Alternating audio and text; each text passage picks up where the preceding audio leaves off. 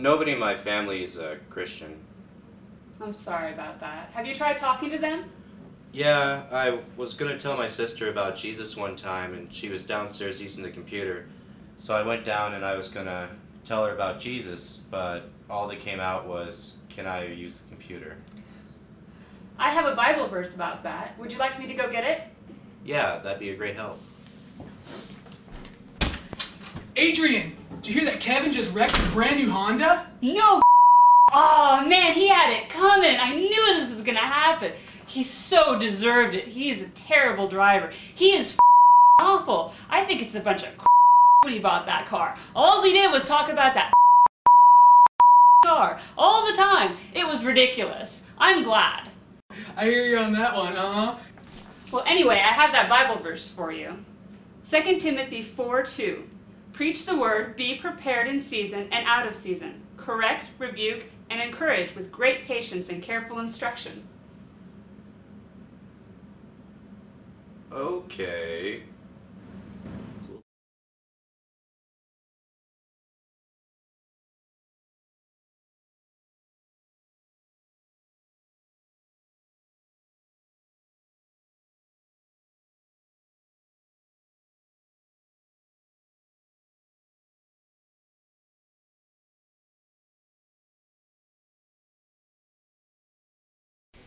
Amen. Open your Bibles to the book of James. Anybody know what chapter?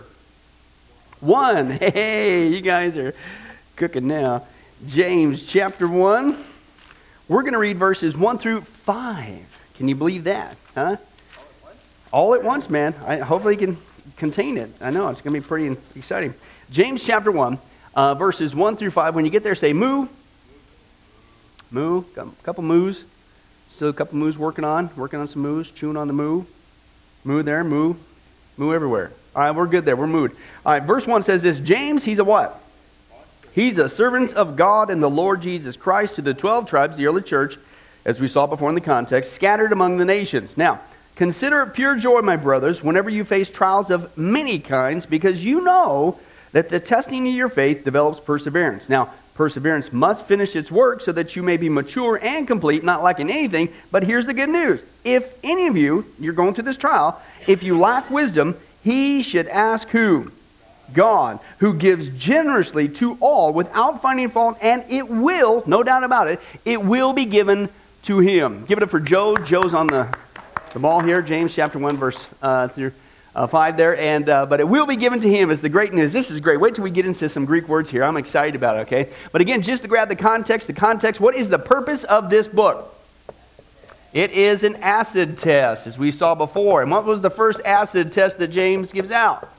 Trials is the issue. How do you respond in trials? Now, the purpose of the acid test is again, this is the first book that we're aware of in the New Testament. And so, as the world uh, church finally goes out in the world, the last thing that God wants is fake Christians giving the world the false impression of Jesus Christ or a false gospel. So James, right out of the gates, puts out this acid test, and the first acid test that people need to pass is trials.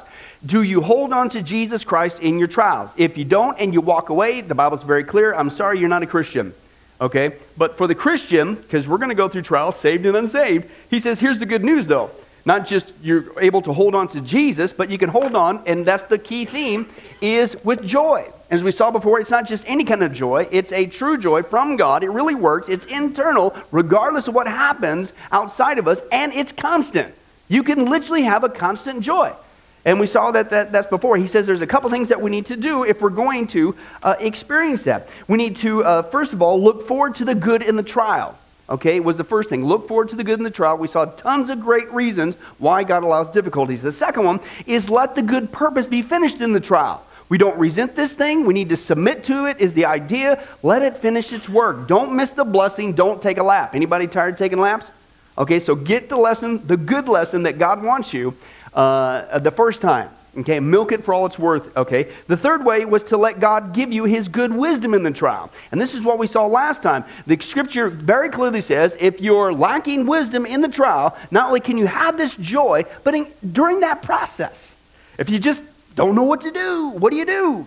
It said there very clearly, you need to go to God. And that's what our study was last week. That's the problem. We don't go to God, do we, in our trials? Society and our flesh has tricked us into going to our feelings. And that's how we base our uh, decisions on how to make it through this trial. Or we go to our friends, and that adds a whole other layer of problems. Or we go to Freudian psychology. We listen to man instead of God. And yet, God is the one who is the ultimate source of wisdom. Okay, God, listen, is not going to lead us astray. Did you know that? God never gives bad advice. So, why would he make an emphasis here? When you're in a trial, I want you to come to me. In fact, again, it said continually go to God. Why? Because if you don't go to God, you're going to get bad advice. Bad advice leads to bad behavior. Bad behavior leads to a bad witness. And what's the whole purpose of this book? So that we could have that joy in our trials to be a positive witness for Jesus. So don't not go to God. Go to God, get the great advice. He'll never steer you wrong, and keep being that positive witness for Jesus. Now we come to the fourth thing that we need to do if we're going to have that constant joy, and it's not just about us. I do believe that God wants us to experience that joy because He loves us as His children. Okay? But again, what's the purpose of having that constant joy? It's to be a witness, okay, as we are scattered out into the world. And the first thing we need to do is to, whatever you do, do not question God's character.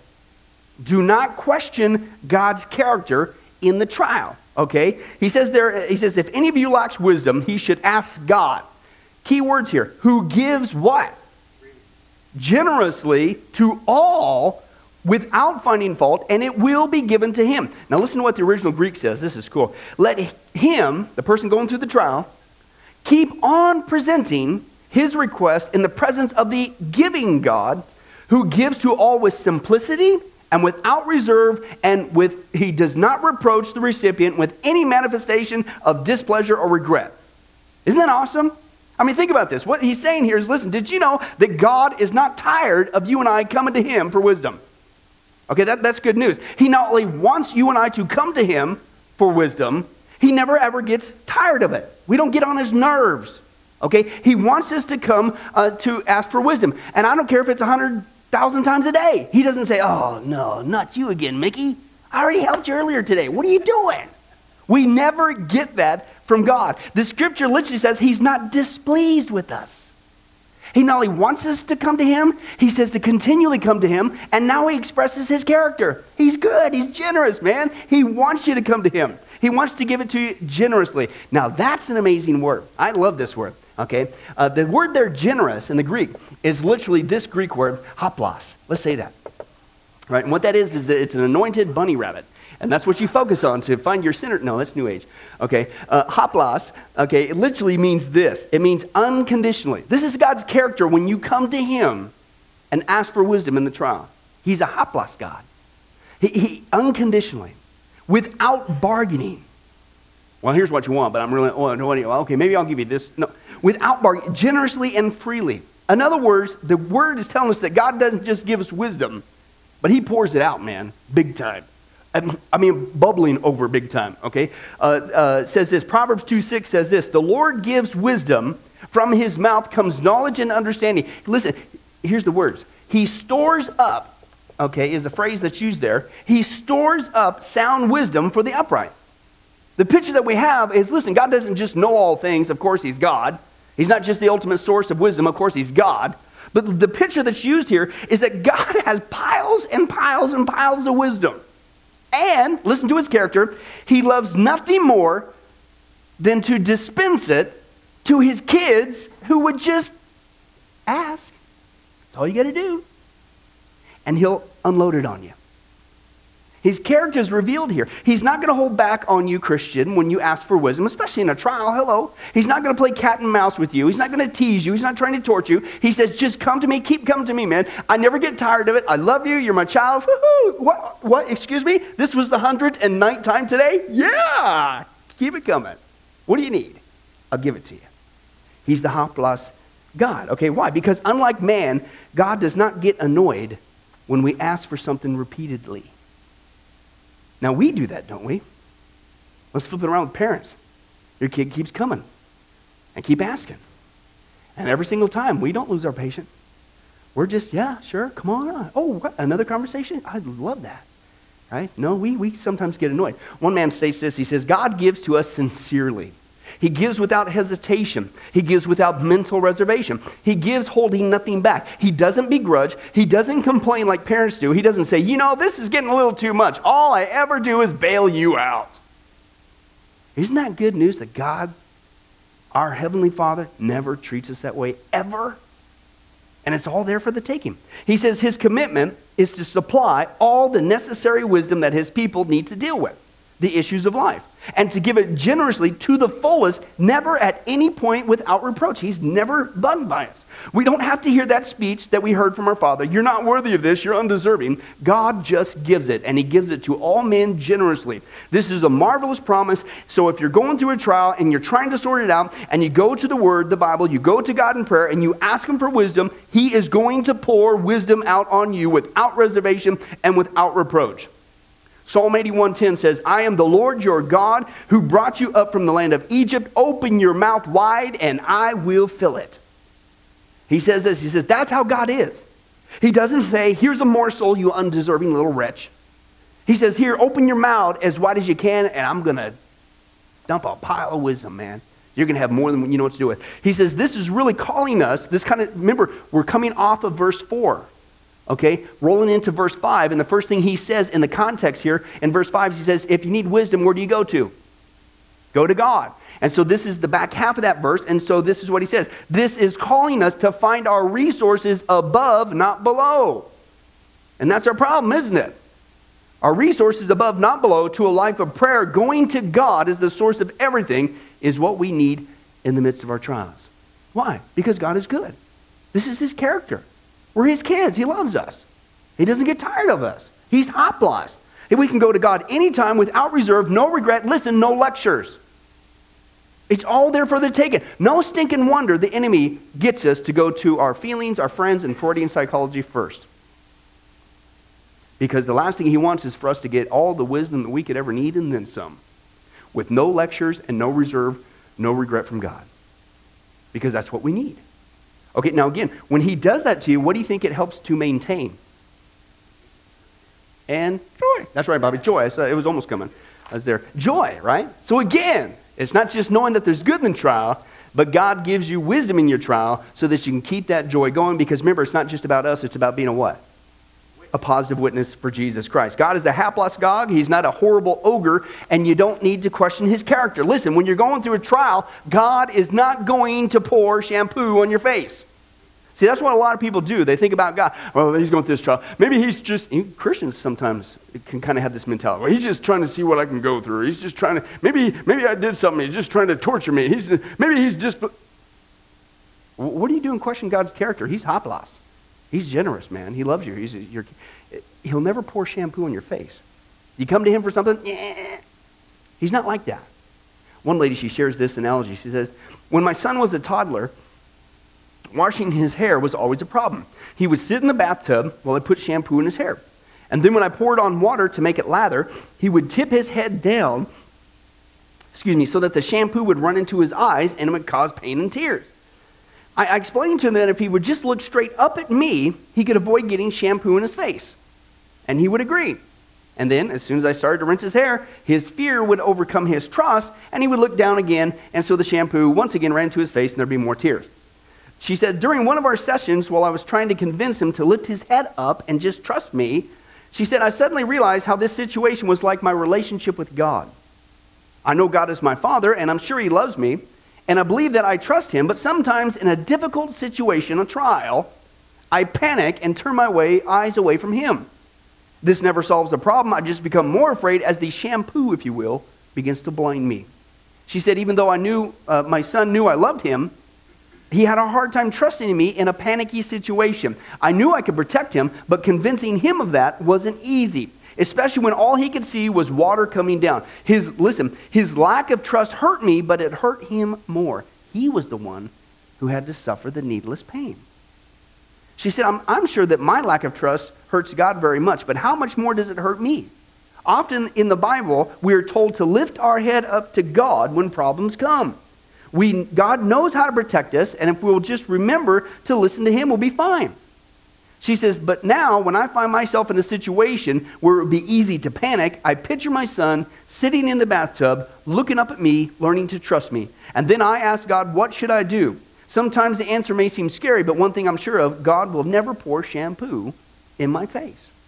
Why? Because what kind of a God is he? Hello? He's plus.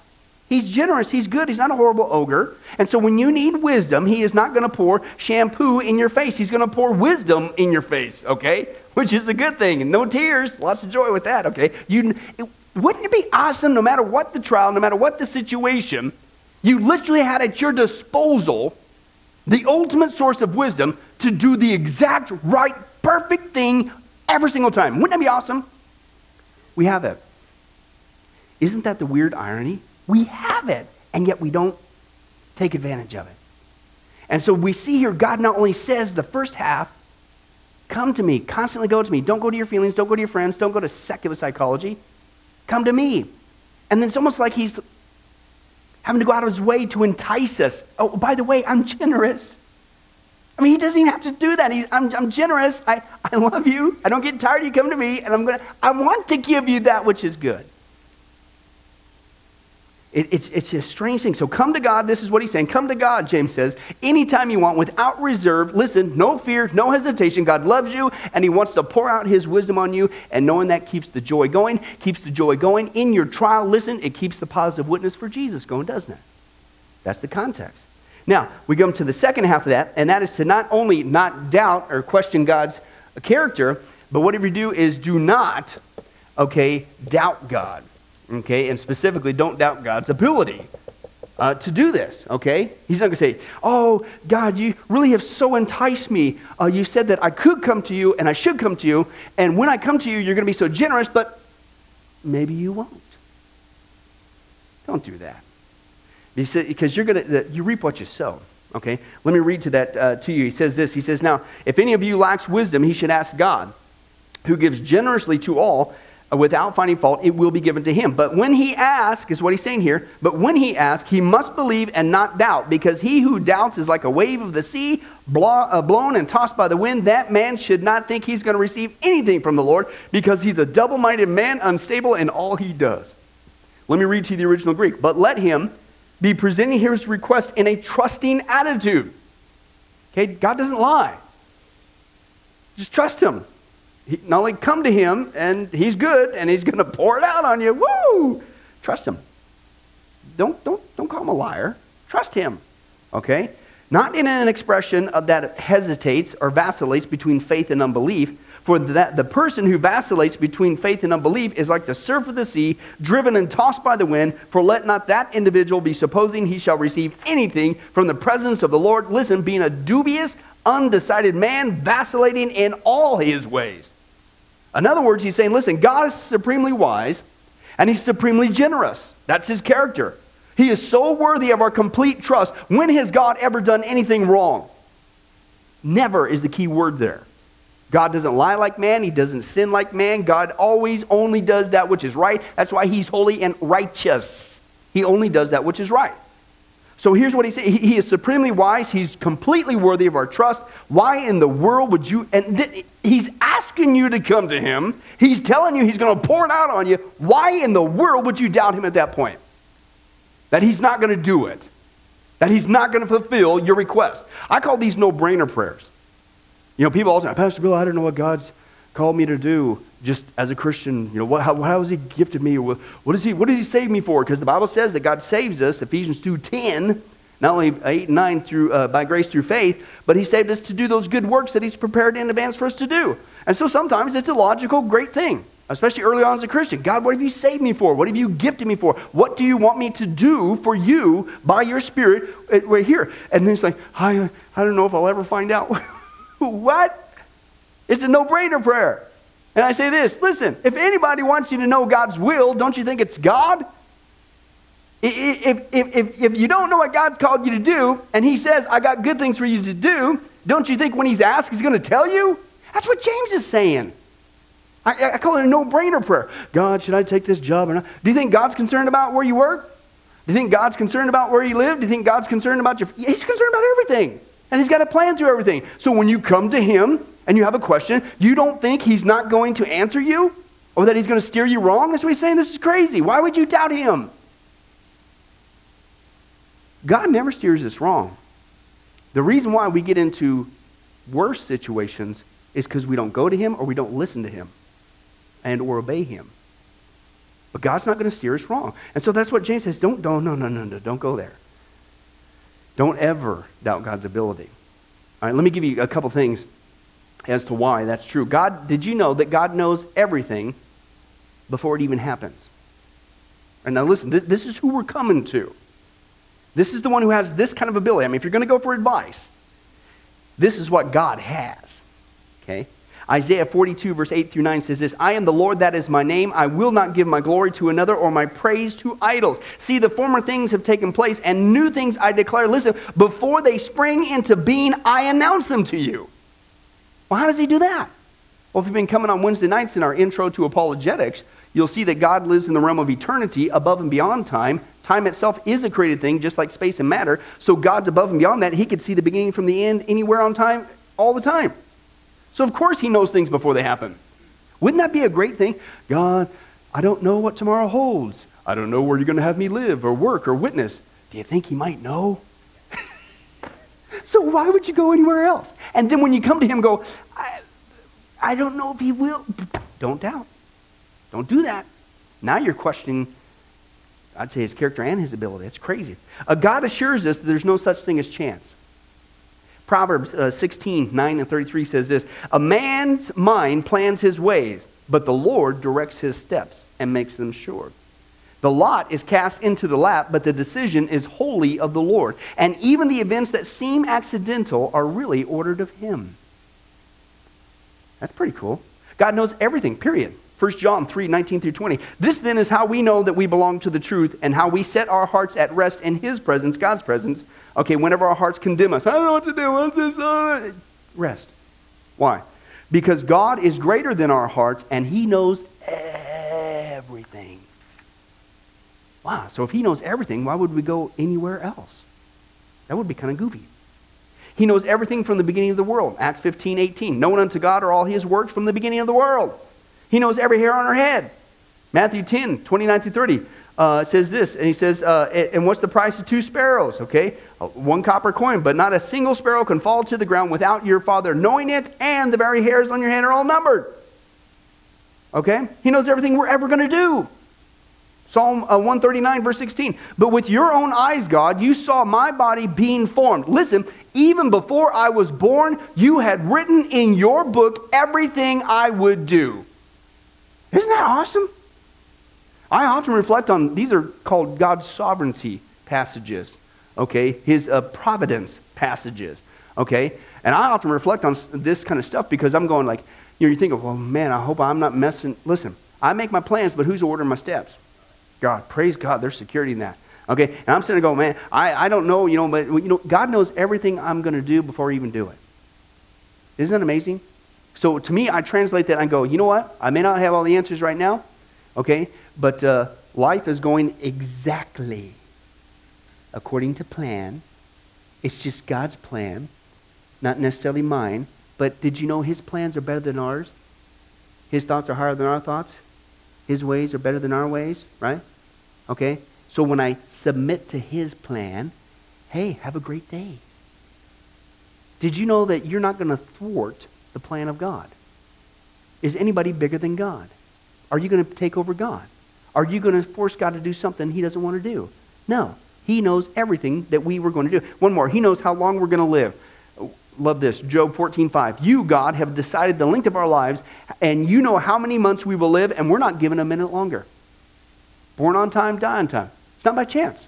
Okay, now here's the whole point. If God knows things before they even happen, and He assures us there's no such thing as chance, and He knows everything, including everything from the, the beginning of the world, including every hair on your head, and including how much time we have left to live, down to the exact second, why in the world would we go anywhere else for wisdom? And listen, why in the world would we doubt His ability to give us that wisdom? It's insane. It's foolish. It's attacking God's character, His ability. Listen, no wonder James says, if you do do that, What's the payoff for that? You're tossed to and fro. You're vacillating. You're going back and forth. You're unstable. You have no joy. You're doubting God. The question, the issue in this text is it's not that God can't supply, it's his child's lack of faith. And I'm telling you, folks, this is the very same tool that Satan has used from the very get go of his encounter with man. It's called doubt. Open your Bibles real quick to Genesis chapter 3. Genesis chapter 3. It's the same goofball tactic. He uses it today so that we lose that joy, we lose that peace, and once that goes down the tubes, folks, we lose our witness. Okay? And we're just as crazy, just as frantic as the rest of the world, and yet somehow we're saying that Jesus is better. Okay? God wants us to maintain it. Don't listen to the enemy. Okay? To down. Genesis chapter 3, verse 1 says, Now the serpent was more crafty than any of the wild animals the Lord God had made. And he said to the woman, What's the first thing out of his mouth? Did God really say you must not eat from any tree in the garden? What's the first thing he did? What is that? What is it? What is he putting in the mind of Eve that had never been there before, ever in mankind's creation? Doubting God. Doubting God. The first thing. And then when you start to chew it, well, maybe. Well, you know, I've never thought about it like that before. In fact, I've never had a thought like that before. But the dirty deed was done he got, him to, got her to doubt. He said, Well, yeah, we may eat from the fruit of this tree in the garden, but God did say you must not eat the fruit uh, that is in the middle of the garden, and you must not touch it, you're going to die. And then, so step two, you will not surely die. So he starts with doubt, and then he moves on. Once the person takes the bait, what does he do now? He calls God a liar. Doubt first, start, uh, and then calls God a liar. For God knows, he says, when you eat them, your eyes are going to be open. He's holding something out on you, man, and you're going to be like God, knowing good from evil. And then she blew it. She took the bait. Same goofball tactic. It's the same thing that James says here. Excuse me, you belong to God. He's good. He's hoplos. He's telling you to come to Him. Don't go to anybody else. He's the ultimate source of wisdom. He knows everything. Everything you ever do, he knows it all, all wrapped up in one nice little package. And you need something, come to him. And when he comes to him, he loves you. He's going to pour it out on you. What in the world are you doing? Listen to the evil one. I don't know. And see, what happens is it, it causes a delay in you coming to God for the wisdom you need so that you will make it through the trial with joy and maintaining that positive witness. But it caused a delay, and you keep it up and you refuse to go to God, in essence, it's a backhanded way saying, This is a lie. I'm not going to go to God because He's not going to deliver. What's the use? So you got tricked, same tactic from the very get go, to doubting God and ultimately calling Him a liar. All right? And that's what James says. What in the world are you doing? I mean, who do you think the one is suggesting to us in the midst of our trial that God is no good? He won't meet your needs. He doesn't care about you. He's not going to give you any wisdom. He is playing cat and mouse with you. He is trying to torture you. He doesn't love you. In fact, if he loved you, you wouldn't be going through this trial. Do you think that's coming from the Holy Spirit? No. It's called the, Paul says, the flaming darts of doubt from the evil one. And James says, don't do this. Don't fall for this. Don't listen to Just trust in God. Do what Job did. Job chapter 1, verse 20 through 22. When Job, uh, did anybody notice that Job had a few problems? Had a couple trials come along his way? he lost it all, man, in one day. Not over a course of a time, not even in one year, one month. In one day, he lost all his money, all his kids, his possession, and here's his support system. Listen to what his helpmate said. His wife said, Oh, by the way, curse God and die. That's a pretty bad day. And so, what was Job's response? He got up, he tore his robe, shaved his head, he fell to the ground in worship. Worship. And he said, Naked I came from my mother's womb, and naked I'm going to depart. The Lord gave, and the Lord taken away. May the name of the Lord be praised. Listen, but see, we, we, we usually stop there. Keep reading. In all this, Job did not sin by charging God with wrongdoing. Do you know how you sin with your mouth by charging God with wrong? Oh, I would never do that as a Christian. I would. Really? You know how you do it? Flip it around. How could have Job sinned by causing God with wrongdoing? in his tri- trial if he would have listened to his wife and cursed God and says, You don't know what you're doing. I'm not only not going to go to you for wisdom, but there's no rhyme or reason for this. This is not good. You don't care about me. You've left me hanging high and dry. How could you do this to me? That's called sinning with your mouth. You know why? Because you are attacking the character of God, and saying he doesn't know what in the world he's doing. How did Job make it through his trial? Which is worse than anything we could ever shake a stick at in one day. He worshiped God with an attitude of, I trust him. What's he also say? So a great verse uh, in Job, I forget where it's at. He says, Though he slay me, yet will I serve him. I don't care what happens to me on the outside in this world. By the way, did you know that God never promised us a rose garden this side of heaven? Did you know that heaven comes later? Did you know this is the messed up version we're currently living in? And the fact that he treats us as well as he does is amazing. Okay? But as if life is supposed to be heavenly, perfect before we get to heaven, and then shake a fist at God when something doesn't work out, it's crazy. It's nuts. He's never said that. He's not reneging on a promise. He says, You seek me first, my kingdom and my righteousness, I'll take care of you. And he said, Be perfect. Oh, but by the way, when you go through the trials, I'm going to turn them all around for good. And if you need any kind of wisdom in between, come to me. Don't stop coming to me. I never get tired of it. I love you, and I'm going to pour it out on you. Yeah! What did he do wrong to deserve us doubting him and doubting his character? It's crazy. So who do you think that's coming from? Where do you think it's coming from? Yeah, exactly, because he wants us to join uh, with him shaking a fist at God. And sure enough, if you read the rest of Job's account, turn there, Job 42. God delivered on his promise. Okay, we usually talk about how it began, but let's take a look at how it ended. Book of Job. Okay, for those of you seeking employment, Book of Job, very encouraging book. So, but uh, Book of Job, let's take a look at there. Dun, dun, dun, 42 should be at the very end there. Ooh, hey, you guys are catching on, man. This is awesome. 42. And um, now, so Job uh, gets right with God, and he, he was just even like, man, I'm sorry, I even, even thought about questioning you, God, or anything. And then verse 10, let's take a look at the rest of the story. Okay, verse 10, 42 says, After Job had prayed for his friends, the Lord made him what? Prosperous again. In fact, he didn't just like give you equal. What did he do? He gave him twice as much as he had before, okay? Just trust him. You're on this journey, but it's a good journey, and you're not going to come out on top. You're going to come out even better than you were before. Just trust him, okay? Twice as much as he had before. All his brothers and sisters and everyone who had known him before came and ate with him in his house. They comforted and consoled him over all the trouble the Lord had uh, uh, brought upon him, and each one gave him a piece of silver and a gold ring. Now, the Lord blessed the latter part of Job's life what? More than the first. He had this time uh, 14,000 sheep, 6,000 camels, a 1,000 yoke of oxen, and a 1,000 donkeys. And he also had seven sons and three daughters. His first daughter was named Jemima, made this awesome syrup for pancakes. Yeah, wrong one. Uh, the second, Keziah. You always wonder where that name came from, right there. Uh, Keziah. And the third one, uh, Keren-Happuch. And uh, nowhere in all the land were there found women as beautiful as Job's daughters, and their father uh, granted them an inheritance along with their brothers. Now, after this, Job lived a 140 years. Listen to this. And icing on the cake, he saw his children and their children to the fourth generation. And so he died old and full of years. Can I translate that for you? Man, Job had it going.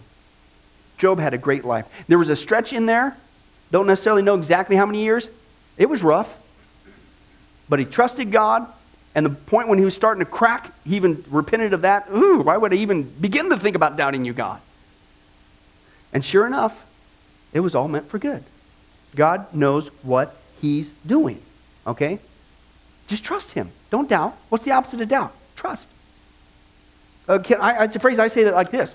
I didn't say God, you did it. I call it just take God at his word.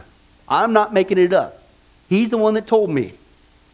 If I seek first his kingdom and his righteousness, I don't got to worry about what I'm going to eat, drink, or where he's going to provide. If I have a concern, I don't need to worry. I don't need to be anxious. I just present it to God in prayer and request and enjoy some peace. Woohoo, yeah. I didn't make that up. That was not some self help book. That wasn't man's doing. That's from God. Trust him. Don't doubt it. He said it. Don't you think he can deliver? And that's what he's saying. And yet we say it's so hard to trust in God. Oh, I just don't know how to trust in God. It's just so. What? I love this. Think of what we do all the time. We don't doubt, complete trust. We don't even think about it. And these are things that have nothing to do with God every single day. Listen to this. Many of us will trust a school teacher to teach our kids, who most of us have never probably even met. We, we trust a pilot to fly us in a plane 30,000 feet in the air that we've never even seen. We go to doctors whose names we can't pronounce and whose degrees we've never verified, and they give us prescriptions we can't even read. And then, without question, we take it to a pharmacist we've never even seen who gives us containers of chemicals we've never even heard of. And we go home and we take them with instructions we don't even understand. And we can't trust God? what? No wonder we don't have joy. No wonder we're being, what did James say? We're being tossed to and fro. We're doing the opposite of what James says to do. He who doubts is like a wave of the sea, blown and tossed by the wind. That man should not think he's going to receive anything from the Lord. He's a double minded man, unstable in all he does. This is a cool world, uh, word. It's uh, don't be a dipsukos, okay? Dipsukos. And it means double souled. You're two minded. In other words, you're, you're, you're thinking doubly. You're, oh, it's God. No, it's the world. Oh, it's God. No, it's the world. You're a dipsukos. Don't do that. Here's what you get. He says you're going to be, if, you, if you're double minded like that, okay, you make, make up your mind. What was the great charge with Joshua? How long are you going to waver between two depi- opinions? If God is God, serve him. If Baal's Baal, serve him. Don't do this double minded baloney stuff. Make up your mind. And that's what James says. Don't be one of those people, I can't make up, I maybe it's God, He says, listen, you're going to be a dipsukos, and here's what you get. You're going to be unstable. It's the Greek word akatastatus, uh, and it means unsettled, inconstant, or restless. And so he gives us your choice. Listen, come on. Just trust God. It's right before you, Christian, in the midst of even a trial. Just go to Him. He wants to give you wisdom. You can keep on having that joy, or don't trust Him, and you're going to be here, here. Here's something to look forward to. You're going to be unstable, unsettled, restless, tossed to and fro, all messed up in all your ways, He says. It says it right there. All He does. No wonder you can't enjoy God's peace or joy. You, you, you're, you're a dipsukos. Make up your mind. Who's God? One guy says this. He says, double minded people have a sort of external commitment to religion, to Christianity, to God, but sometimes it's not true devotion, which means sometimes, maybe, it's not true salvation. I suppose there are some believers who could have a moment when they acted like an unbeliever with that kind of doubt. But the idea here is one who has not made a complete commitment to God. John Bunyan in Pilgrim's Progress calls this Mr. Facing Both Ways. Okay? Psalm 12:2 speaks of a double heart which the Lord will judge. Deuteronomy 6 verse 5 says, "Love the Lord your God with all your heart, soul and mind." This is the undecided person, a person who knows there's a God, believes in the existence of a God, but hasn't made a commitment. He is unstable not in some of his ways, but in all his ways, which indicates his spiritual condition is generally outside the kingdom. He can't handle the trials of life. He's just blown all over the place. He's battered around by the storms of life. He would like to come to God to be able to sort it out, but he hasn't made enough commitment to God. He doesn't have a genuine, true saving faith. Or if indeed a believer did fall in this category, listen, he slipped so far as to be acting at this point like a non believer, doubting God. And listen, God does not reward doubt. Well, I came to him and I, I, I was asking him for wisdom. I didn't get nothing. Did you really, or did you come to him with doubt? You go to him, you take him at his word. He's God. Don't question his character. Don't question his ability. God, here it is. You know the situation. Uh, here's what your word says. I don't have the answer now, but I know you're going to provide it at the right time. Thank you, Jesus. Woo, looking forward to it. Might come in one minute, might come in one second, might come in 10 days. I don't know, but you're going to deliver it. No doubt whatsoever. Sure enough, every single time God provides. How are you coming to Him? And if you come to Him, even if you are a Christian, guess what the fruit of that is? Hey, a rotten life. And you know what? It's not God's fault, it's yours. You refuse to trust Him. You're doubting Him. Your life is going to stink. You're going to have instability at every turn. You're not going to have that abundant Christ Christ came to give you. You're not going to experience that uh, uh, constant joy to be that constant positive witness for Jesus. And it's not God's fault, it's yours. The issue in this text is not God's ability or his character, it's his child's lack of faith in questioning God. James says you need to present your request in a trusting attitude, in an expression that uh, uh, does not hesitate or vacillates between faith and unbelief, and it will be given to him. Okay? Don't doubt God. Just take him at his word. I don't care how bad the situation is. God knows what he's doing. If you need something, he'll give it to you right when you need it most. He's always on time. Did you notice that? He's never late, and he doesn't have a plan B, and he never has to say, oops, sorry. He knows what he's doing. Trust him. Close with one of my favorite illustrations of this. Just trust God. I don't care how bad it is. You don't need to lose your joy. His name's Hien Pham. Shortly after Vietnam fell to the communists, uh, Hien was arrested and accused of aiding and abetting the Americans. He was in and out of prison for several years. So during one long jail term, the sole purpose of his jailers was to indoctrinate him against the West, and especially against democratic ideals and the Christian faith. So they, they cut him off from reading anything in English, and he was restricted to uh, communist propaganda in French or Vietnamese. Uh, and this daily overdose of the writings of Marx and Engels began to take its toll on him. And Hien actually began to buckle, he began to doubt under the onslaught. And he said, true story, he says, maybe, he thought, maybe I have been lied to. What was the first tactic that happened to Eve? Doubt. Did God really say? And so they cracked him, and he began to doubt. Maybe I have been lied to. Maybe God does not exist. This is a Christian. Maybe God does not exist. Maybe my whole life has been governed by lies. Maybe the West has deceived me. And the more he thought, the more he moved towards a decision. Finally, he made up his mind. He determined, true story, that when he had wakened the next day, he would not pray anymore or ever think of his Christian faith ever again. Well, the next morning, he was assigned to clean the latrines of the prison. And it was the most dreaded chore in the camp, shunned by everybody. And so, with much distress, he began his awful task. And he was cleaning out a tin can filled to overflowing with toilet paper. His eye, though, all of a sudden caught what he thought was English printed on one piece of paper. And so he hurriedly washed it off and he slipped it into his pocket, planning to read it that night. Not having seen anything in English for such a long time, he anxiously waited for a free moment. And under his mosquito net that night, after his roommates had fallen asleep, true story, he pulled out a small flashlight, he shined it on the damp piece of paper, and he read on the top corner of it Romans chapter 8. Literally, he was trembling with shock. He began to read this, of all things.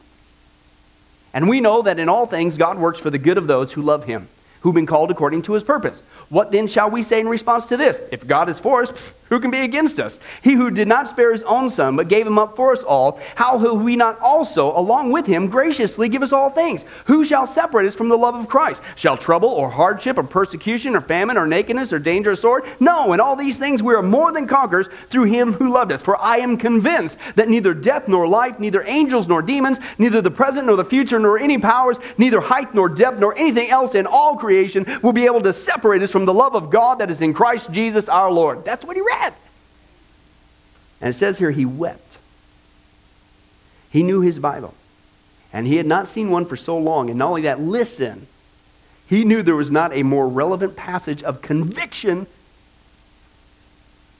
and strength for one who is on the verge of surrendering to the threat of evil. The very day he says, I'm never going to think of God again. He cried out to God asking for forgiveness, for this would have been the first day in years he was not going to pray. Evidently, God had other plans. Listen to this. The next day, Hien asked the camp commander if he could uh, clean the latrine again. He volunteered. he continued with this chore on a regular basis because he had discovered that some official in the camp was using the Bible as toilet paper.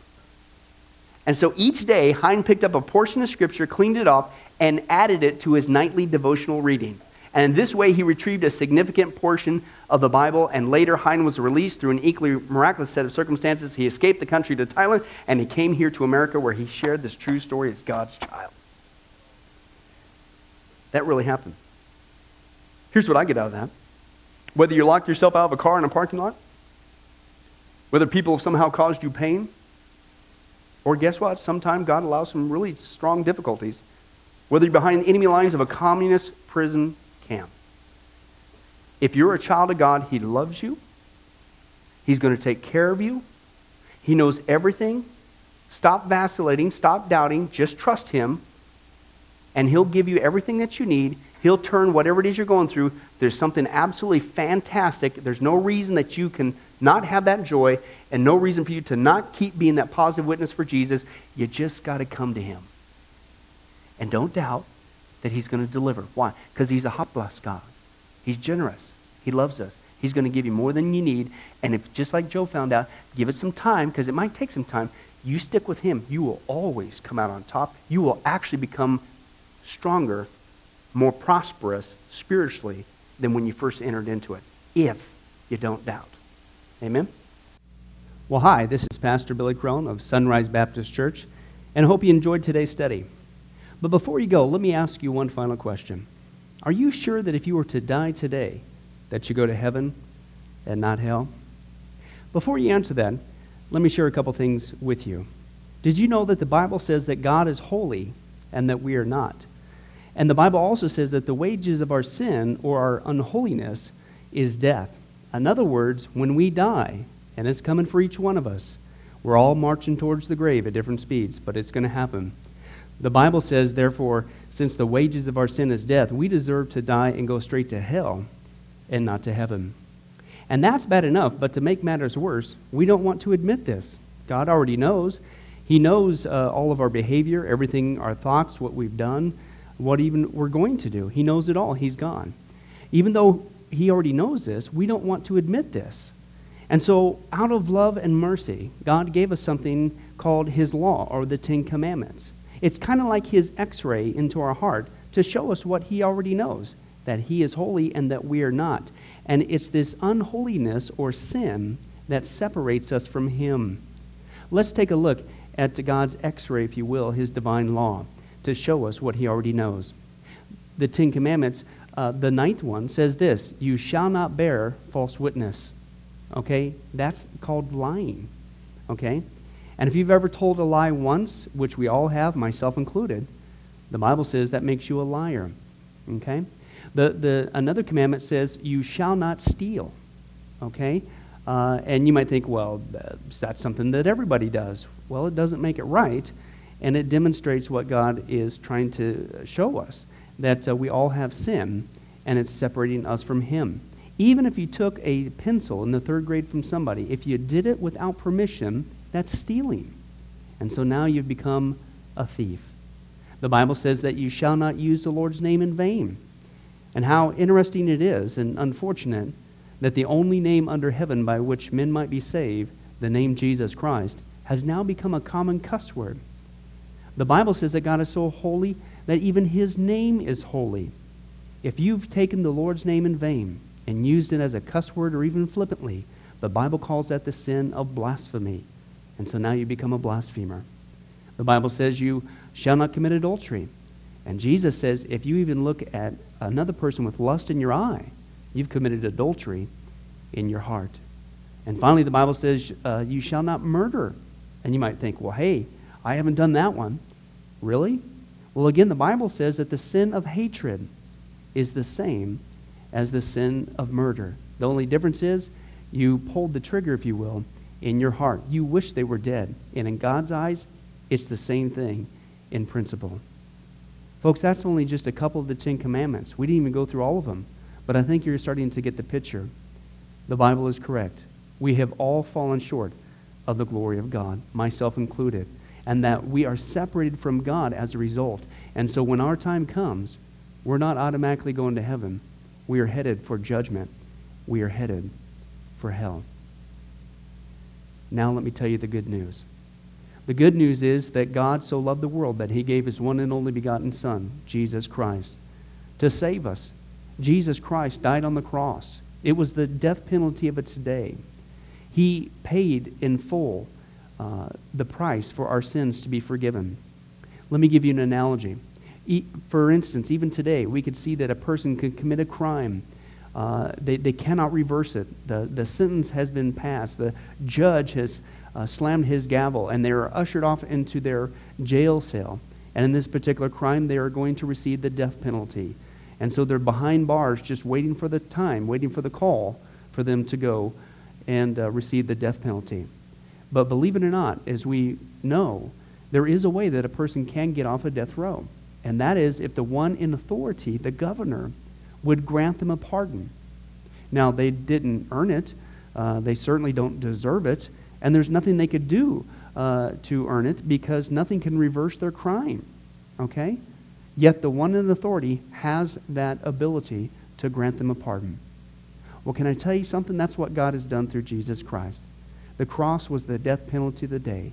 God sent his one and only Son to die on the cross, to take the death penalty in our place, and that if we would just receive his pardon for all of our sins, God is willing to allow us to get off a death row. He's willing to forgive us completely of all of our sins. That's the good news that I want to share with you. God loves you. The Bible says that God is not willing that anyone should perish, but everyone come to repentance. Won't you, if that's you, call upon the name of Jesus Christ right now? Won't you ask him to forgive you your sins? The Bible says that if you confess with your mouth Jesus is Lord and believe in your heart that God raised him from the dead, you will be saved. Won't you do that now, wherever you are? Please take God up on his amazing, loving offer. I'll let you down. Man will let you down. People will let you down. But God never will. He wants to adopt you into his forever family. He loves you. He's willing to forgive you of anything and everything you've ever done, past, present, and future. It's amazing. Please call upon Jesus now. Well, this has been Pastor Billy Crone of Sunrise Baptist Church. If there's anything that we can do for you, please don't hesitate to ask. Our number and information will come up here on the screen here shortly. And remember, I hope to see you in heaven. God bless. Thank you for watching this presentation from Sunrise Baptist Church. If you would like to send us a letter or any other kind of postage, you can reach us at 1780 Betty Lane, Las Vegas, Nevada 89156. For more information, you can give us a call at 702 452 8599 or email us at bcrone at getalifemedia.com or you can visit our website at www.getalifemedia.com. Billy Crone and this ministry can also be found on Facebook and Twitter. Join us for services at www.sunriselv.com.